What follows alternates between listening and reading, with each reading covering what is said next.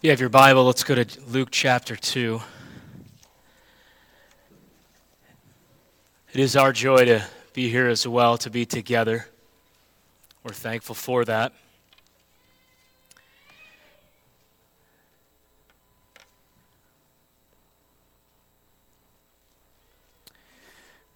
What a privilege tonight we have to pause and to reflect on Jesus Christ and the cross and all that he did on our behalf. I love stories. I love stories that are true. I love documentaries. I love stories that give a give an inside perspective. If it's not a true story, I'm not interested. Maybe you're like that a little bit. I love the stories that bring you in, they, they give you a, a different perspective. They give you an insider perspective. And as we contemplate the cross tonight, folks, as we contemplate Jesus Christ and, and all that he has done for us, all that he went through, so that we could be forgiven, we find it's a powerful story. And praise be to God, it's all true we can be forgiven because of the work of Christ. All of the different perspectives of the cross throughout the Gospels, and there are many, aren't there? Think of the perspective of Jesus Christ. And we want to begin in Luke chapter 2 and really land in John chapter 19, the perspective of Jesus Christ. We could come at it tonight and we could look at it from the perspectives of the disciples. How about Peter? How about others like Pilate, even Barabbas, the crowds, the thief on the cross, and many, many others? Real people. The Bible is true. It's helpful to get their view of the cross. It helps us see the reality of the cross and all that it means. Do you ever find yourself as you're walking through Scripture to just move quickly through passages that are far more rich than we realize. So tonight, that's our hope to get a perspective from the cross from several angles. But, uh, but I want to turn your attention to Mary's perspective first. If you're from Ankeny Baptist Church, we're going to pick up at Luke chapter 2, and I'm certain you remember this. This is where we left off at Christmas Day. Luke chapter 2. Before I read the text,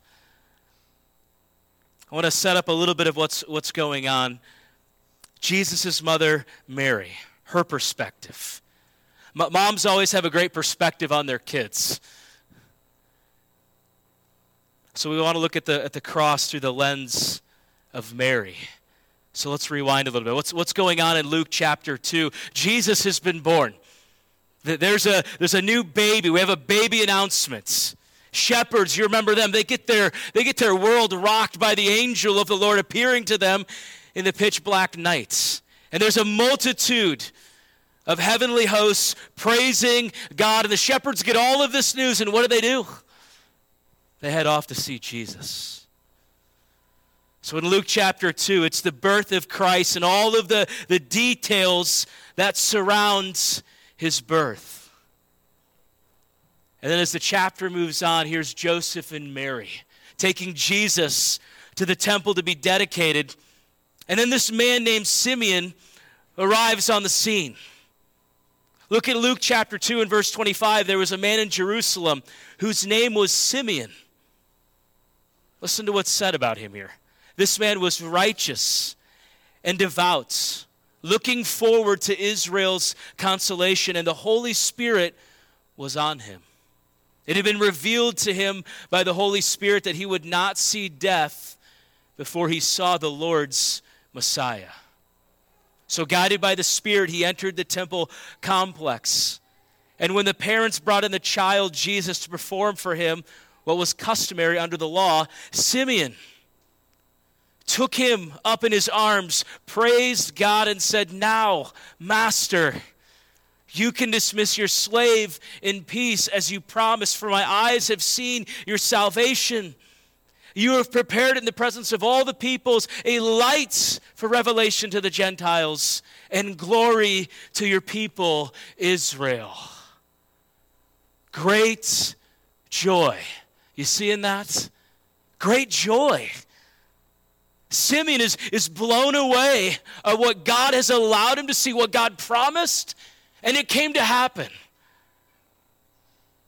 What joy. And, and verse 32 is a little bit of a clue that some things will be changing. This one born, this one Jesus, a light for the revelation of the Gentiles. And if you heard that, you would have paused and said, wait a minute. Did he say the Gentiles? And he goes on to say, and a glory to your people, Israel. There's a clue there for us. If you've been through Luke chapter 2, or even at Christmas time, we stop here. A lot of times. We stop right here at the end of verse 32. Tonight, I want to push you further. Do you understand what Simeon says next? If we were to do a quiz, do you understand? Could you say, I know what he's going to say next? Listen to verse 33. His father and mother were amazed at what was being said about him. I, I think when I was younger, my parents had the same response about me, only in a completely different way. He did what?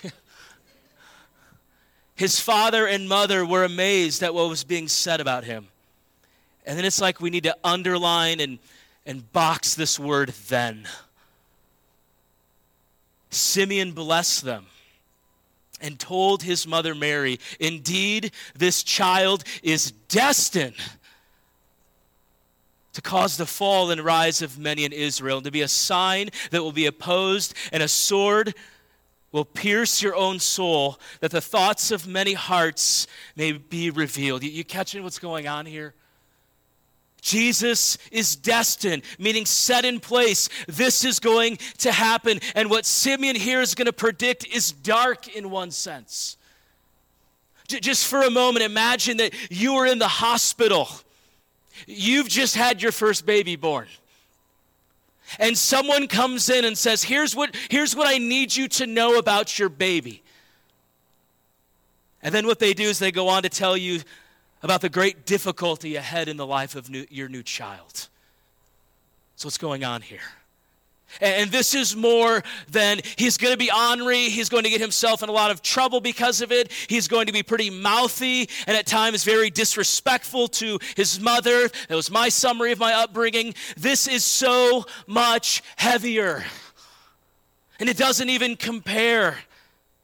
And, and, oh, by the way, this person continues to tell you as you're in the hospital room with your new baby, what's going to happen to your son is going to break your hearts.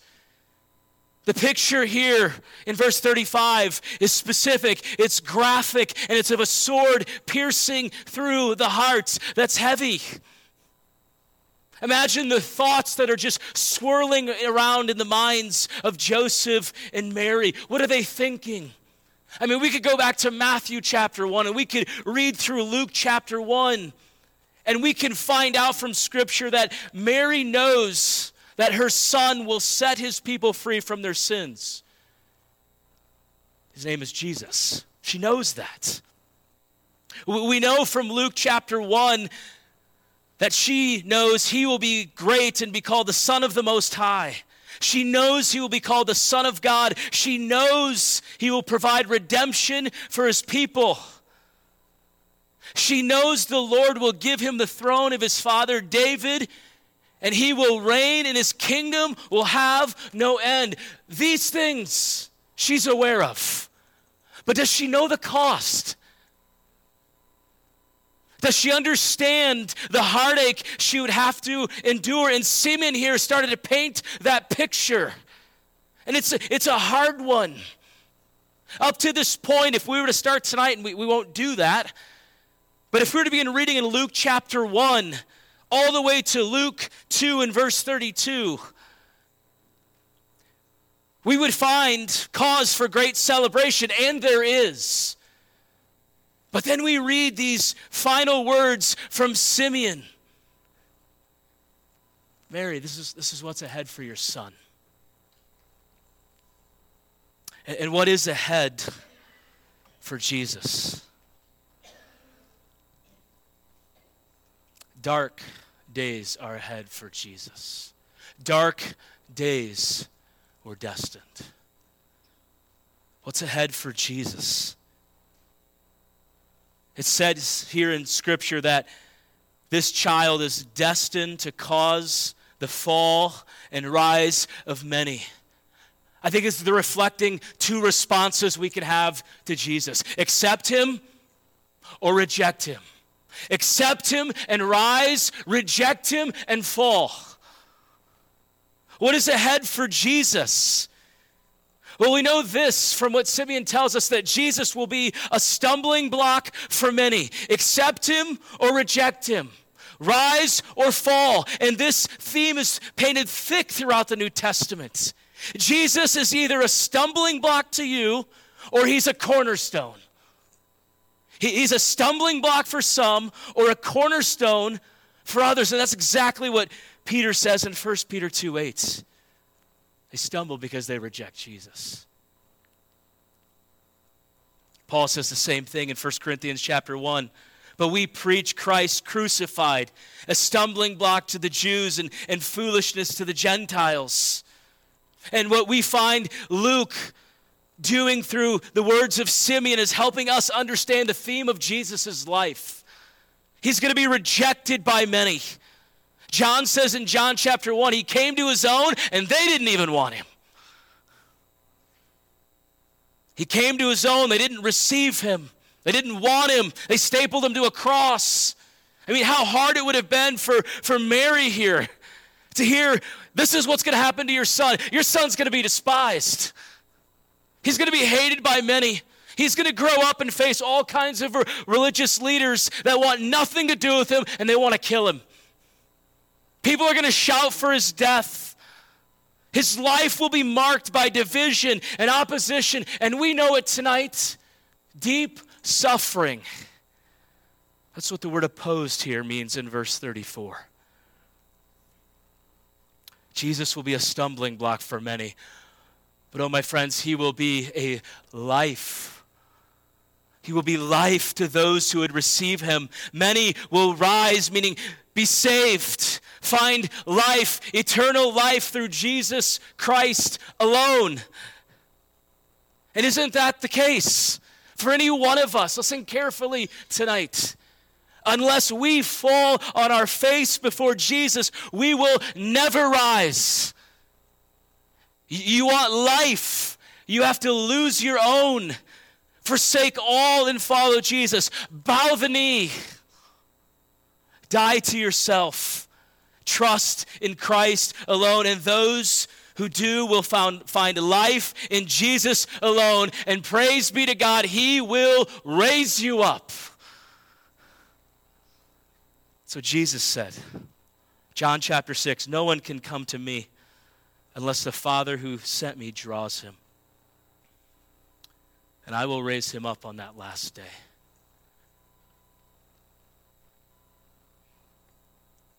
A stumbling block, life but then much heartache for Mary. A sword will pierce your own soul. She will watch her son die a real death in the most agonizing way, and there she would be with others at the cross, wondering, how will this one ever rule on the throne of David forever? Like, how's that going to work? And what I want you to see tonight from Luke chapter 2 is that dark days were destined for Jesus. Dark days are coming for Jesus, the hardest of days that anyone has ever experienced, and all by the perfect plan of God to redeem sinners. Salvation would come through Jesus Christ and the cross, and it would set people free from their sin. Are you glad you're free tonight if you know Him? But what a cost. The life of Jesus, blood would be shed. Jesus Christ would experience the hardest moments anyone has ever had to experience dark days destined. And, folks, that's why we're here tonight to reflect on that. Would you go to John chapter 19?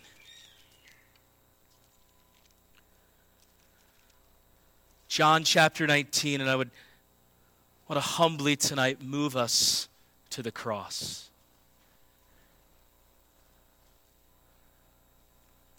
I want to begin reading for us in John chapter 19, verse, verse 1. Then Pilate took Jesus, had him flogged. The soldiers also twisted together a crown of thorns, put it on his head, threw a purple robe around him. And they repeatedly came up to him and said, Hail, King of the Jews! And they were slapping his face. Pilate went outside again and said to them, Look, I'm bringing him outside to you to let you know I find no grounds for charging him. Then Jesus came out wearing the crown of, of thorns and the purple robe, and Pilate said to him, Here's the man.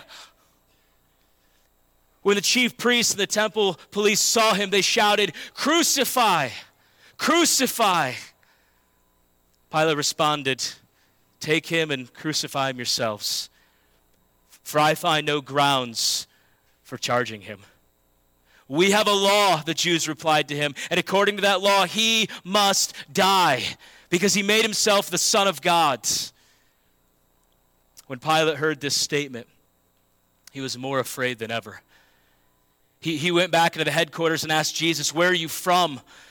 But, but Jesus did not give him an answer. So Pilate said to him, You're not talking to me. Don't you know that I have the authority to release you and the authority to crucify you? Oh, listen to Jesus. You would have no authority over me at all if it, had, if it had been given you from above. This is why the one who handed me over to you has the greater sin.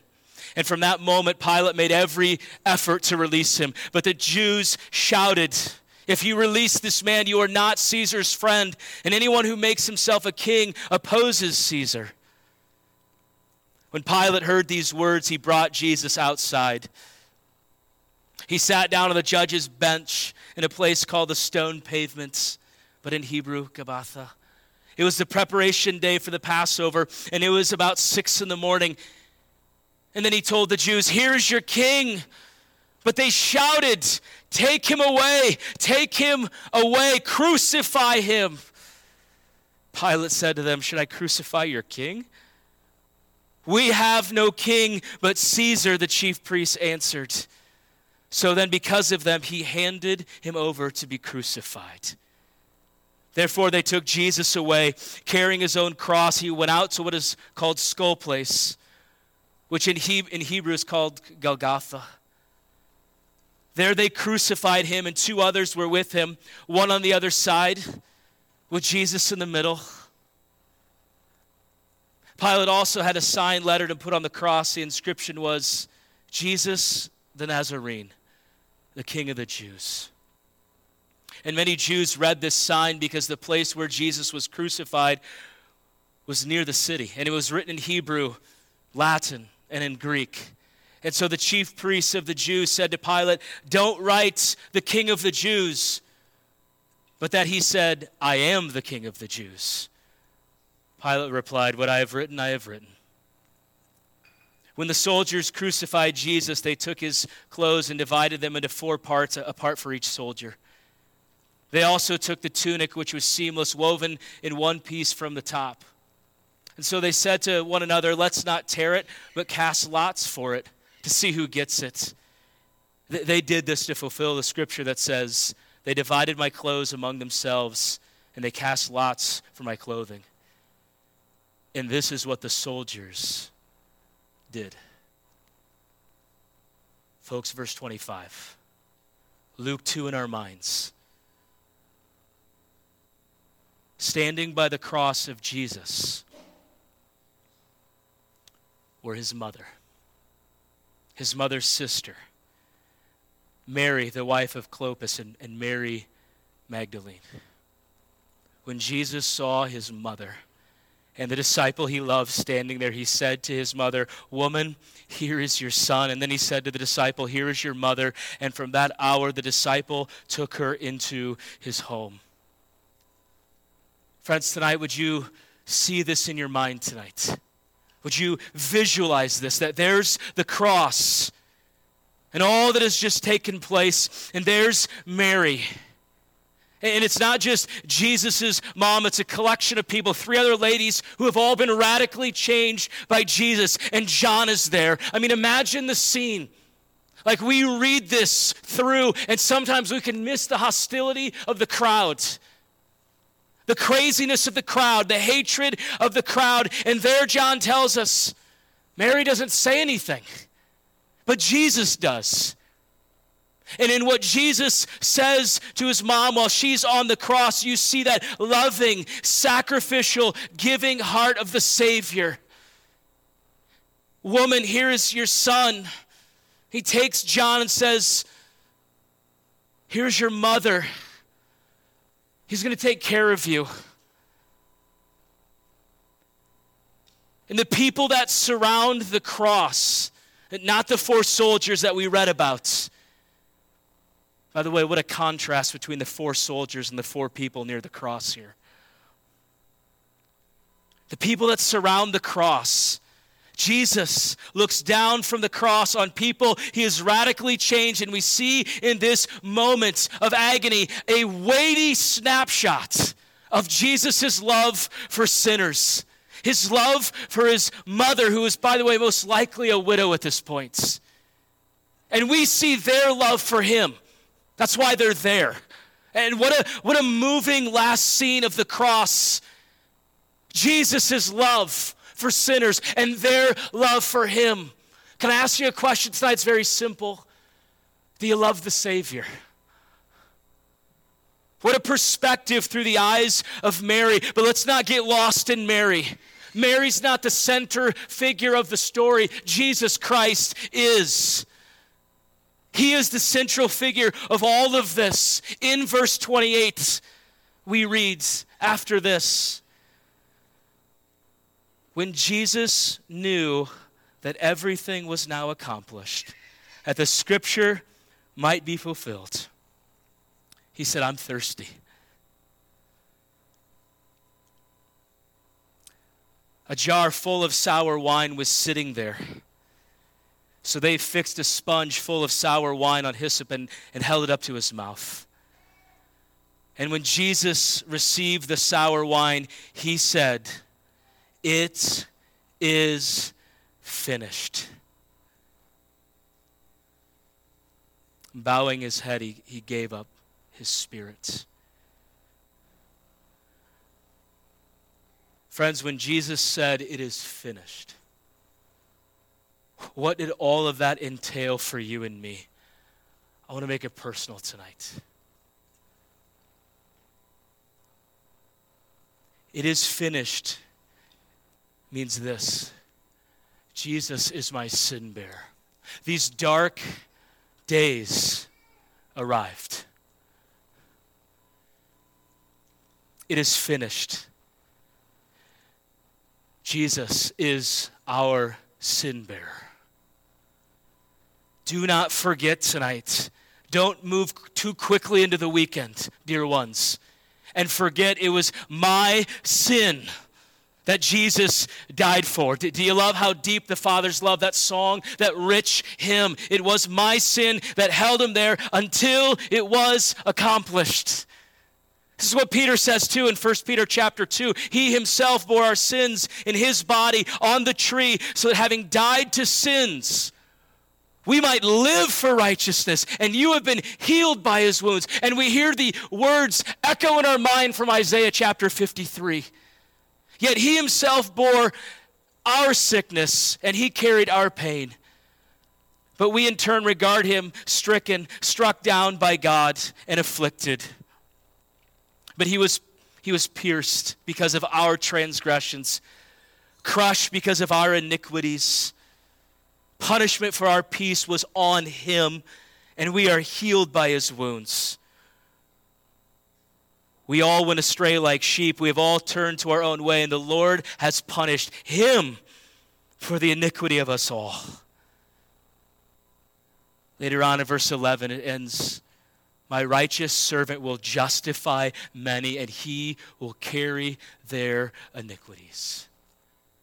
So Paul says in 1 Corinthians 15 Christ died for our sins our sin bearer. We, the guilty one. He, the perfect, spotless Lamb of God. He bore your sin. He bore my sin.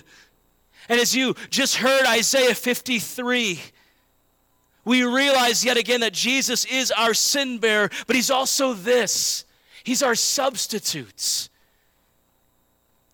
In my place, he paid a great cost. He sacrificed his life. The rejection he faced, the mocking, the pain our Savior endured was in our place. And oh, but worst of all, was the wrath of his Father poured out on him. That's what Jason sang about a moment ago. Jesus, there in the garden, cries out to his father, Father, if you're willing, take this cup away from me. Nevertheless, not my will, but yours be done. And that waits on Jesus as he hangs on the cross and he cries out, My God, my God, why have you forsaken me? In our place he stood. What he endured on the cross was for me.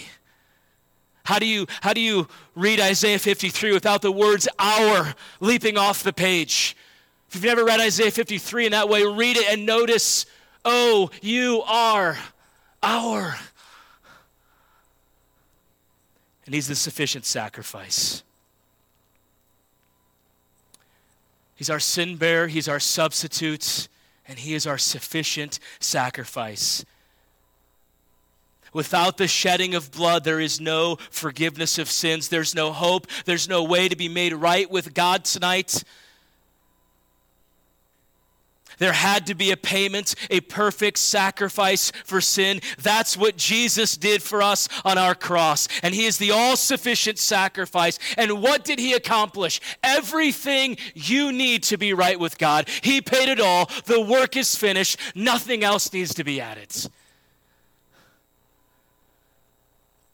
The wrath of Almighty God that I rightly deserved was satisfied everything for sins to be forgiven past, present, future. Guilt removed. Wrath towards me taken away. Jesus did it all. He is sufficient. He took my wrath that was squarely aimed at me. He gave his life as a ransom, a payment. God sent his one and only Son into the world so that we might live through him. Love consists in this not that we love God, First John 4 here, but that he loved us and he sent his Son to be the propitiation for our sins. His ransom paid my freedom, and through faith, I can be a child of God tonight. If you don't know him tonight, well, we'd love to introduce him to you. Sufficient sacrifice, no longer an enemy of God. God's wrath towards me has been taken out of the way by the blood of the Lamb. It is finished. Nothing else is needed.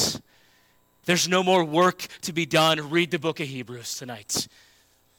Before you go to bed, read it all. For Christ also suffered once for sins, the righteous for the unrighteous, to bring you to God. What Jesus did is enough. Me, a sinner, can be brought into right relationship with a holy God. When you think of the phrase, it is finished tonight, hear this Jesus is my sin bearing substitute who satisfied the wrath of God. That's who he is our sin bearing substitute who satisfied the wrath of God so that we could be forgiven and have eternal life. And here's where I want to close tonight I don't know where you are in your relationship with the Lord. I don't know if you know Him by faith, if you've been forgiven, if you've trusted in Him alone. But here's what I want every single one of us to know tonight. All of this that you see on the screen, all that the scriptures tell us about, is available to anyone who would come and trust in Christ alone. Anyone. I mean, consider the, the people that Jesus ministered to. Consider who you were before Jesus Christ. Grace is available to all who would come. Think of Christ and, and, and where he went while he ministered on earth, accused of welcoming and dining with sinners. He didn't go to the people that had it all together, he didn't go to the best of the best. He went to the people who were broken and messed up. And by the way, that's all of us before Christ saved us. Available to anyone. Think of the criminal on the cross. Jesus says to this one, Today you will be with me in paradise. Just a few moments prior, he'd been kind of going at it with the other criminal. One of the gospel accounts even says that they were hurling insults at Jesus. We think of the, the criminal on the cross and and we think, what, what did that guy do to deserve eternal life? So a number of years ago, I heard someone reference Alistair Begg's illustration about the thief on the cross. I've seen it pop up even over the last couple months on social media. The illustration is called The Man in the Middle Said I Could Come. It's powerful. I'm not going to recap it for you tonight. But what did the thief do to deserve heaven? He, didn't live a moment for Jesus. He didn't understand much about Jesus, but he understood that he needed Jesus to save him. And because of Jesus' death, he could come. He could be forgiven. He could be right with God. He could be with Jesus for all eternity. Why was that possible? We can come and we can be forgiven because Jesus paid the price so that we wouldn't have to. And what Jesus has done and what he says, that's all that matters. And we can come regardless of our past, come as you are, turn from your sin, trust in Jesus Christ alone, because Jesus said so. He paid the price. Friends, you will either rise or you will fall. It's not possible to remain neutral towards Jesus. You either accept him or you reject him. If you know Christ today, whether you've known him for two months or four decades, look what Christ has done. If you don't know him, come to him. Turn from your sins. He died in your place. He took your sins so that you wouldn't have to die on the cross. He paid it in full. Turn from your sin and trust in Christ alone. Repent of your sin. Trust in his finished work. He will give you life. He died for us. Would you bow with me? Heavenly Father, we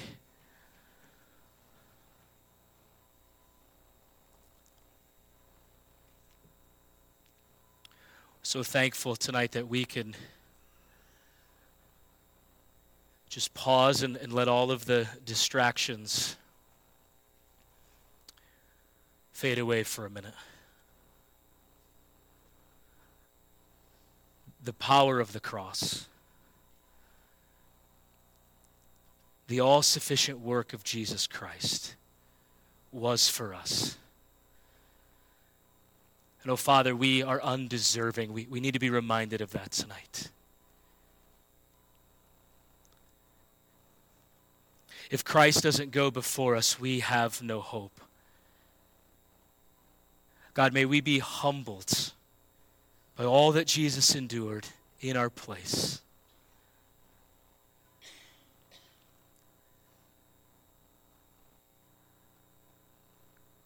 God, you poured out your wrath upon your one and only Son so that undeserving people could be forgiven. Lord, that, that's us. And we adore you for that.